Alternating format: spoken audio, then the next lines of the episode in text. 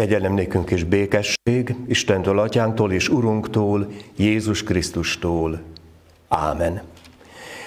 Kedves testvérek, hallgassuk meg az igehirdetés alapigét az Ószövetség lapjairól, Mózes 5. könyvéből, a 8. fejezet második és harmadik versében így olvassuk.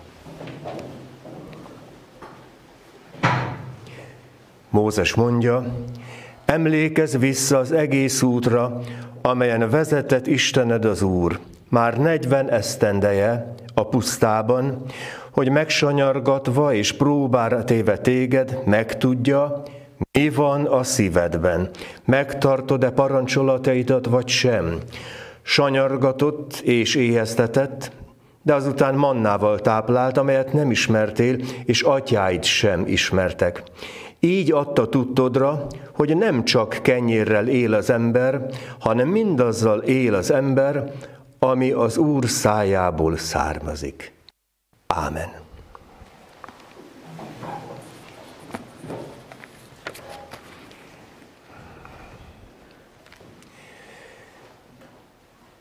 Kedves testvérek, most beavatok mindenkit a lelkészi szolgálat titkaiba. Mi van a kulisszák mögött? Amikor az igehirdető elkezd készülni az igehirdetésre, nyilván megnézi a bibliai textust, megnézi a liturgikus rendet, az egyházi esztendőnek milyen időszakában is vagyunk, most éppen bőjtben, és a negyedik vasárnap, tehát a szenvedés történet negyedik vasárnapján érdekes módon mindig az a Zsoltárvers, hogy örvendez Istennek egész föld. Pár éve, mintha nem tudnánk olyan nagyon örvendezni a negyedik a bőti vasárnapon. Mert miért is nem? Mert jött a pandémia. Volt, hogy ki nyitottuk a templomajtót. Aztán egy hónapja kitört a háború itt a határaink mellett, örvendez Istennek egész föld. Hogy is van ez? Hogy lehet örvendezni ott, ahol vér folyik? Hogy lehet örvendezni ott, ahol, ahol próbás időszakok vannak? De hát nem véletlen, hogy van a tudomány, ami eligazít bennünket, a teológia. Luther olyan világosan 500 évvel ezelőtt megrajzolt azt, hogy, hogy hogyan is lehet eligazodni a világban. És azt mondja, hogy Isten kétféle módon kormányozza a világot. Az egyik a Weltliches Regiment, ez a világi kormányzás. Van rendőrség, katonaság, tűzoltóság, katasztrófavédelem, mennek a vonatok, tehát ez a, ez a világi kormányzás, hogy normális legyen a, az életünk. És azt mondja, és van a másik kormányzás, erre azt mondja, hogy Geistliches Regiment, azaz lelki kormányzás. Ez az, ami lélektől lélekig működik.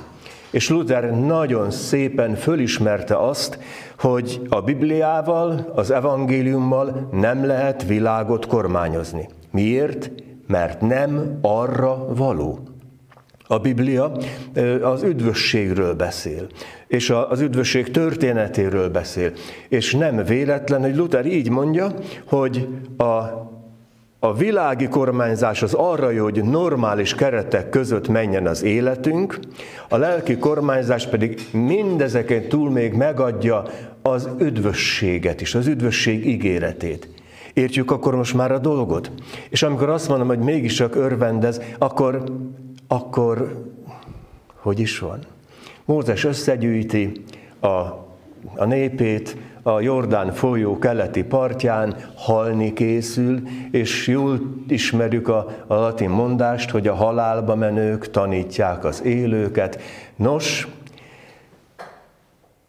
Mózes elmondja leckét. Mégpedig miről is van szó? Hogy ő már elmegy, de ti maradtok. És mi lesz veletek? Hú, ki tudja, de emlékezzetek, vissza az egész útra men vezetett Istened az Úr.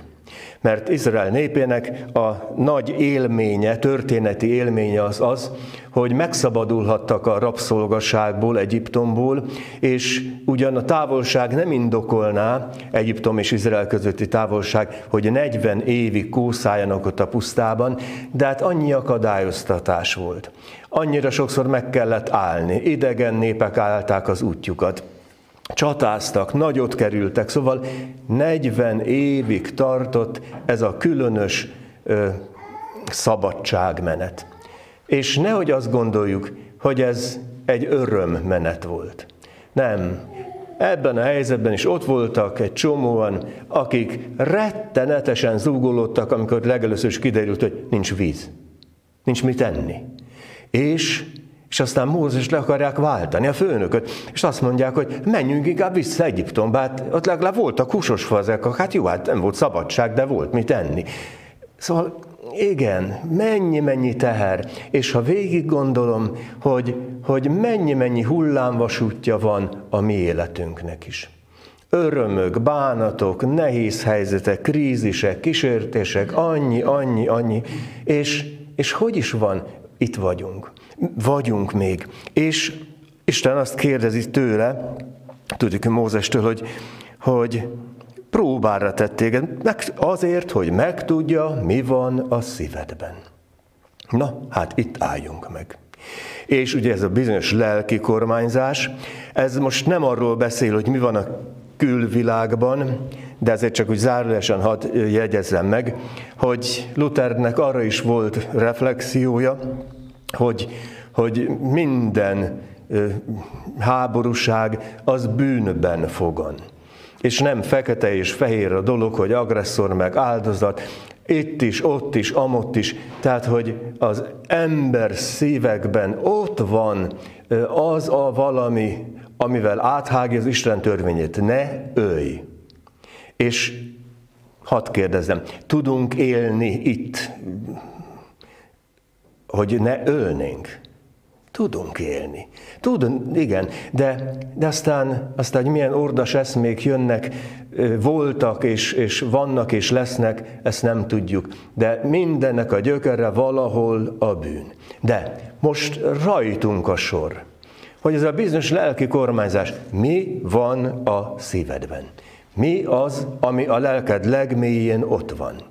Mert valahol mélyen ott dőlnek el a dolgok.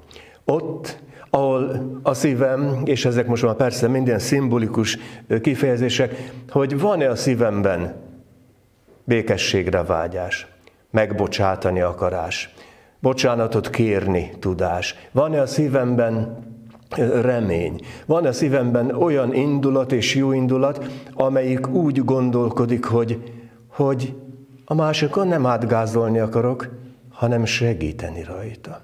Van-e a szívünkben olyan érzés, hogy nem rombolni akarok, hanem építeni? Van-e a szívünkben olyan érzés, amire azt mondom, hogy, hogy ha megpróbálnám, lehet, hogy talán a Jóisten is mosolyogna, hogy hát de legalább küzdködsz. És nem angyal képzőben vagyunk, nehogy félreértés legyen. Azt mondtam az imént, hogy hullámvasúton van a lelkünk. Persze, van ebben minden, de hogy mi van a szívben, és mi az, amit akarsz, az egy nagyon-nagyon fontos. Hogy hajlasz-e a jóra?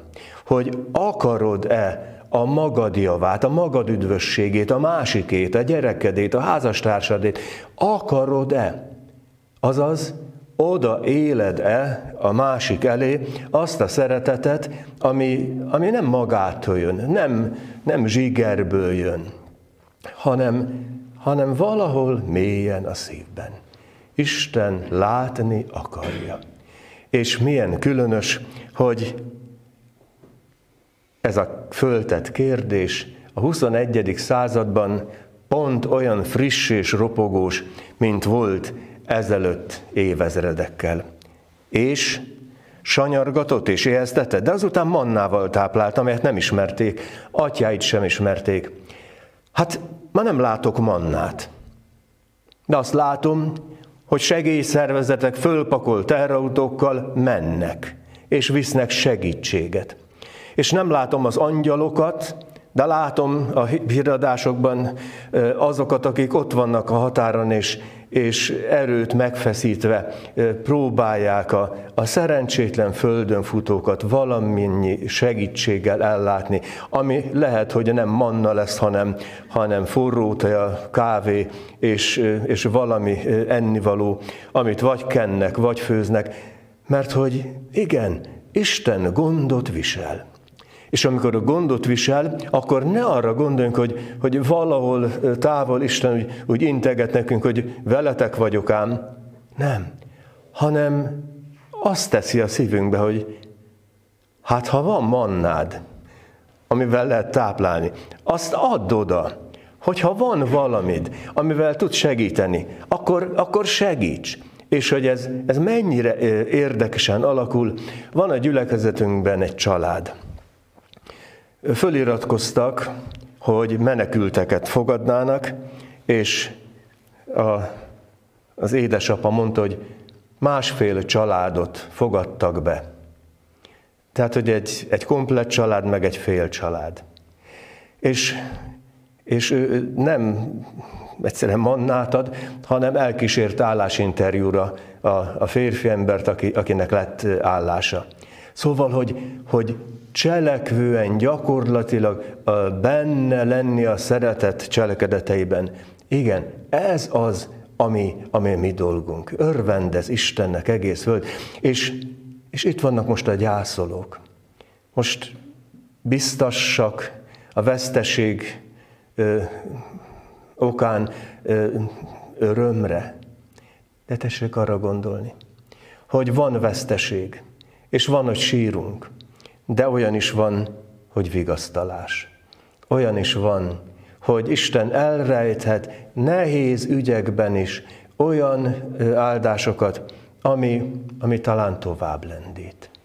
Amikor annyi mindent nem értünk, ezzel a tenger sok tudásunkkal, amikor a személyes, legszemélyesebb egzisztenciális kérdéseinket se nagyon értjük. Miért jöttem a világra? Miért éppen én? Miért éppen nő lettem? Miért éppen férfi lettem? Miért éppen? Aztán, aztán jönnek a betegségek, és hogy is van ez? Nem tudom, hogy miért. De örülnék, ha nem lenne, de, de van. Mit kezdjek vele? Szitkozódjak, átkozódjak, szidjam Istent, akaszkodjak vele össze? Na, és aztán ott van a vége, amikor, amikor kihullunk a biológiai létezés időrostáján, és aztán aztán kérdés, hogy ennyi volt, mi volt, miért is éltem, mit tettem. Szóval ezek a nagy-nagy kérdések. És útközben újra meg újra előjön a kérdés, mi van a szívedben? És, és aztán kiderül, hogy Isten mégiscsak velük volt és az a bizonyos 40 esztendei vándorlás, a, a próbás időszak azt is jelentette, hogy nem a gondtalanság és nem az élet napos oldalán való ö, sétálgatás volt ez az időszak, hanem nehéz időszak volt, és mégis. Ahol van baj, ott jöhet segítség is. És gondoljunk arra, hogyha valaki bajban van, és én tudok segíteni, mit tudunk segíteni, azt gondolom nem is kérdés, hogy meg kell tenni. Igen, de lehet, hogy, hogy holnap én leszek olyan bajban, amikor másra szorulok, amikor másokra szorulok. Lehet, hogy agyvérzetten, magatehetetlen, ott fekszem a kórházi ágyon, és lesz nővér, aki etet, mosdat tisztába tesz. Ebben a nagy, bonyolult szövetben valahol ott van mégis, amire azt mondom, ez az Isten gondviselése. És akkor, amikor próbáljuk megérteni a dolgainkat, hogy, hogy hogy is van ez a gondviselés, és hogy hogy nem csak kenyérrel él az ember, hanem Isten minden szavával is, akkor kiderül, hogy és kitágítom nyilván a kenyér kérdést. Nem egyszerűen az a kérdés, hogy mi van a bankszámlámon, és hogy minél hosszabb legyen az összeg. Persze, hogy élünk az anyagiakat, él, meg éljünk is nyilvánvalóan, de hogy nem ez a végső. A végső az az, amikor tudom, hogy, hogy nem csak az van, és azzal azt birtoklom, amit, amit magamévá teszek. És nem véletlen, hogy az evangéliumi történetben Jézushoz tódulnak az emberek. Miért is? Hát, hogyha Jézus unalmasakat és őket nem érdeklő dolgokat mondott volna, én nem hiszem, hogy lett volna ekkora tábora. Mert úgy szokták ezt a történetet mondani, hogy az 5000 ember megvendégelése. Kérem szépen, ez hibás. Mert csak a családfőket számolták, a férfiakat.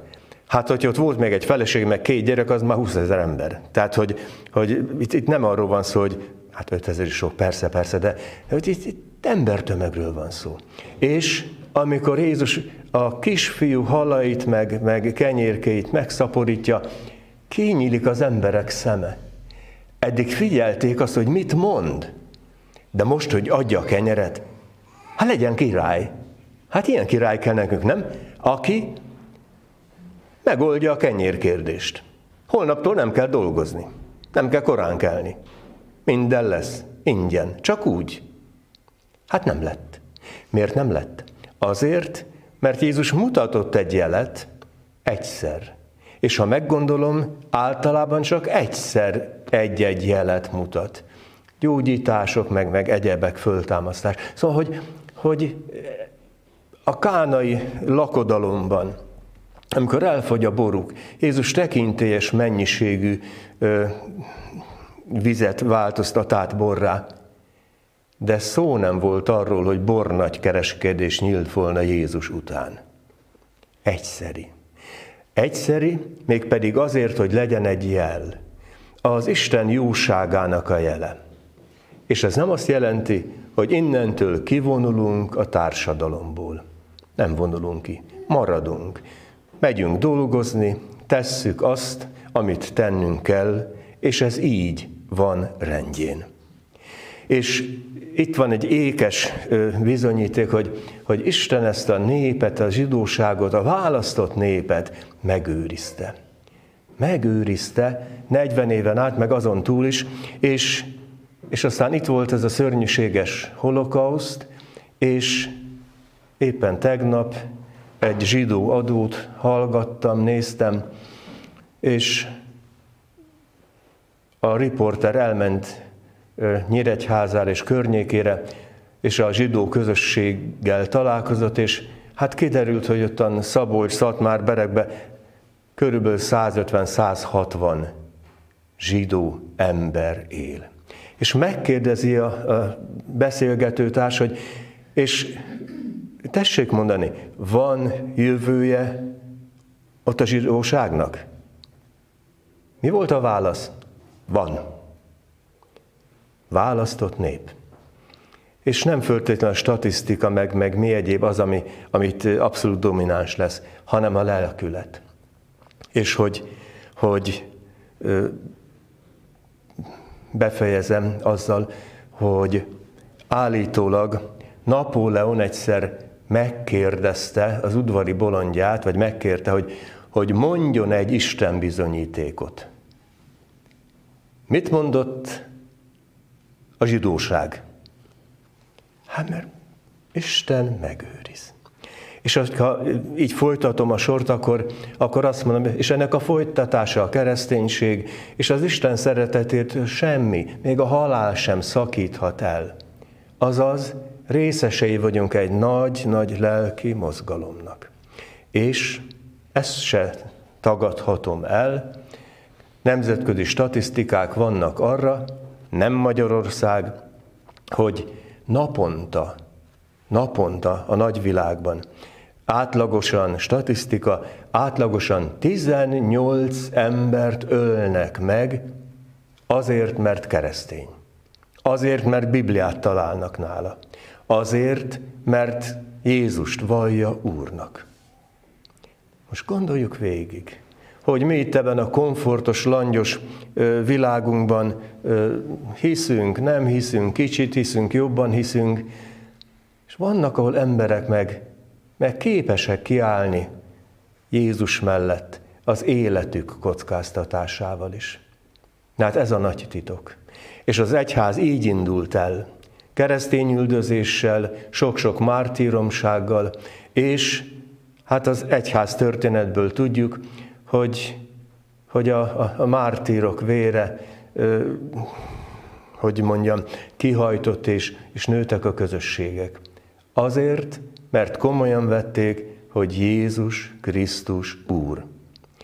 Tegnap, ma és mindörökké ugyanaz.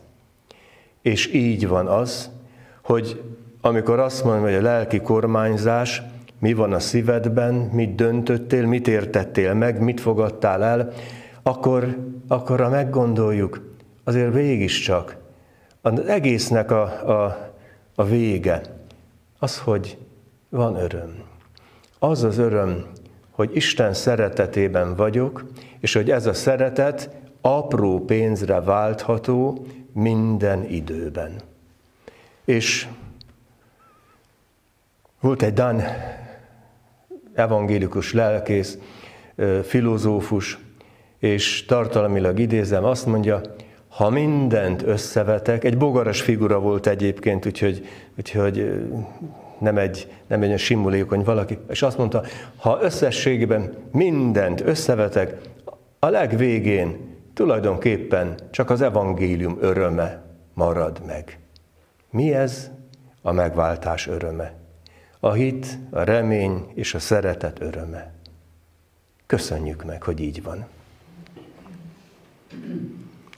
Urunk, kérünk, hogy szavad, üzeneted, igéd, hadd jusson el a szív legmélyéig. Kérünk, adj erőt, hogy a mindennapi dolgainkban tudjunk úgy dönteni, ami neked kedves, nekünk üdvösséges, másoknak hasznos. Maradj velünk, kérünk, ígéreted szerint, ahogy a népeddel, a választott néppel voltál és vagy. Köszönjük, hogy az Úr Jézustól ezt az ígéretet kapjuk, hogy ő velünk van minden napon a világ végezetéig. Áldott legyen érte. Ámen.